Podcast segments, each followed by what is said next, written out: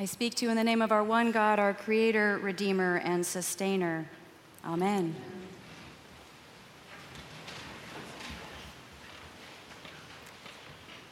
An old, an old Turkish fairy tale tells of Abi's slippers.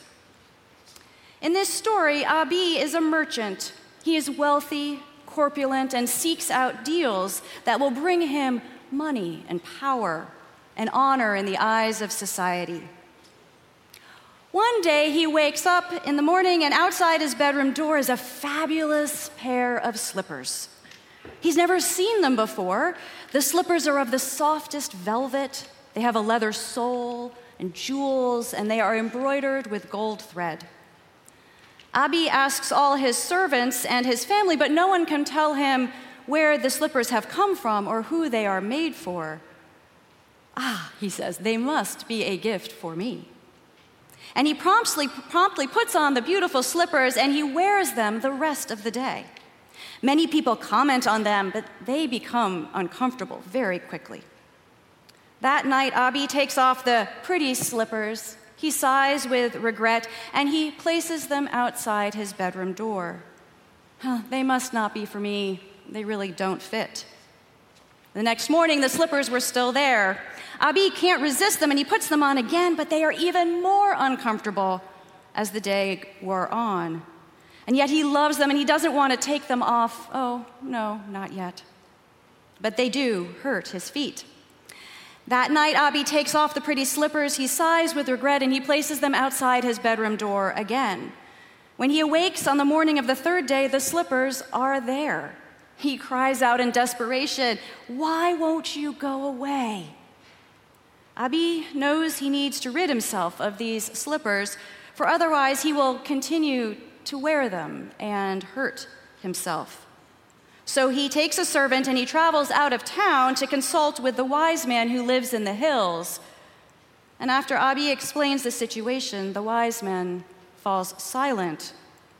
Then he responds If you do not admit that these slippers are yours, you will never be able to get rid of them.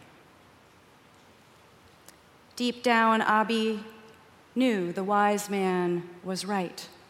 He loved those slippers and desperately wanted to wear them. They really were his. They had been for him, but they were making him miserable. So that night, Abi places his slippers outside the bedroom door. He smiles, and in the morning, they are gone. If you do not admit that they are yours, you will never be able to get rid of them. What if we approached our sin and our weaknesses this way? What if the first step to freeing ourselves from the temptations of our lives is to admit that these temptations are ours?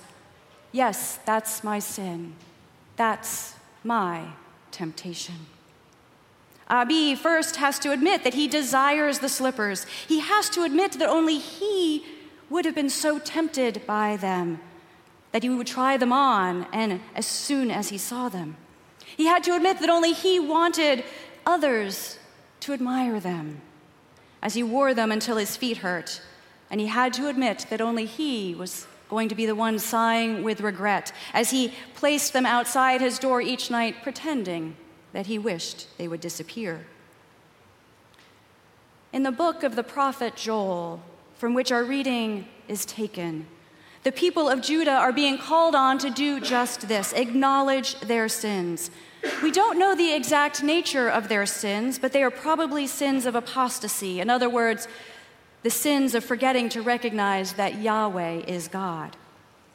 The name Joel or Yoel means Yahweh is God, as if to drive home the point that it is a sin to worship other gods. The book of Joel tells us that these sins of the people have broken their relationship with God. The people's daily offerings have ceased, they are suffering, and God is ready to act in judgment against them. As we hear, the end is near, the sky is dark, and gloom surrounds all. If the people do not admit these sins are theirs, they cannot repent of them. For it is repentance to which they and we are called. When God speaks through Joel, God calls upon the people to return to God with all their heart. Yet even now, says God, return to me with all your heart. The heart was understood to be the seat of the person's intellect and their will. So turning back to God was understood as a deliberate act of will to lead a life different than before. Turning back to God was a renunciation of apostasy. It was to truly understand Yahweh is God and to live a life that would tell the world that you believed this.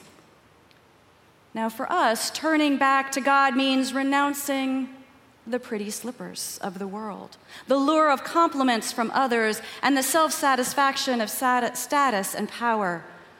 It means renouncing the pain that comes when we wear the slippers that don't fit, because we'd, in truth, rather bow to gods that are not God.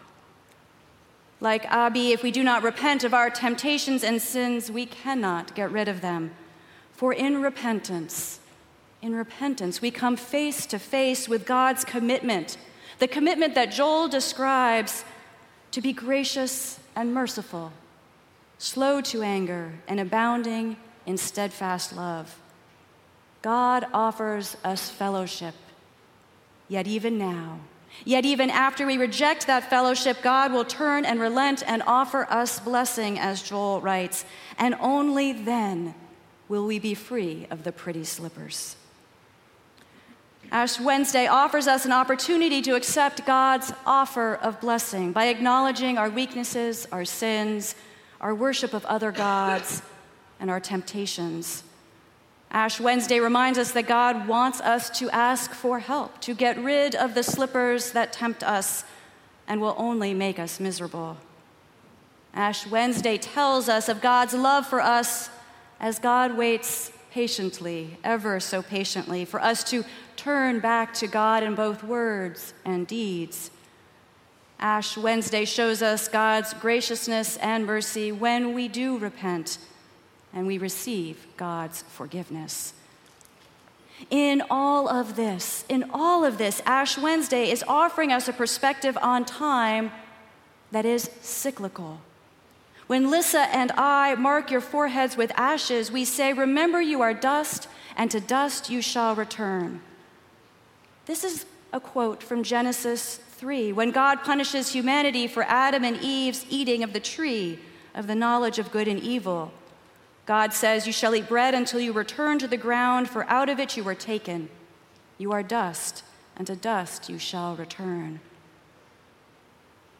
Cyclical time comes up each Ash Wednesday because we are going back in time to relive that moment in Eden, acknowledging our need for repentance and God's mercy and grace, even as we already know that we are already forgiven and saved through Christ's death. So we do this each year, going back to that moment when we were not yet forgiven, to remind ourselves that we have indeed been forgiven and that we are regularly forgiven by God. Now, Ash Wednesday is also a time to reflect on our mortality. The imagery of the sentence, remember you are dust and to dust you shall return, comes up in our burial service.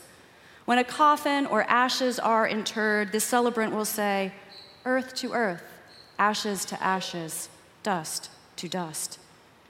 When we say it there, we are thinking about time in a linear fashion from birth to creation. Sorry, from birth to death, from creation to our ultimate salvation.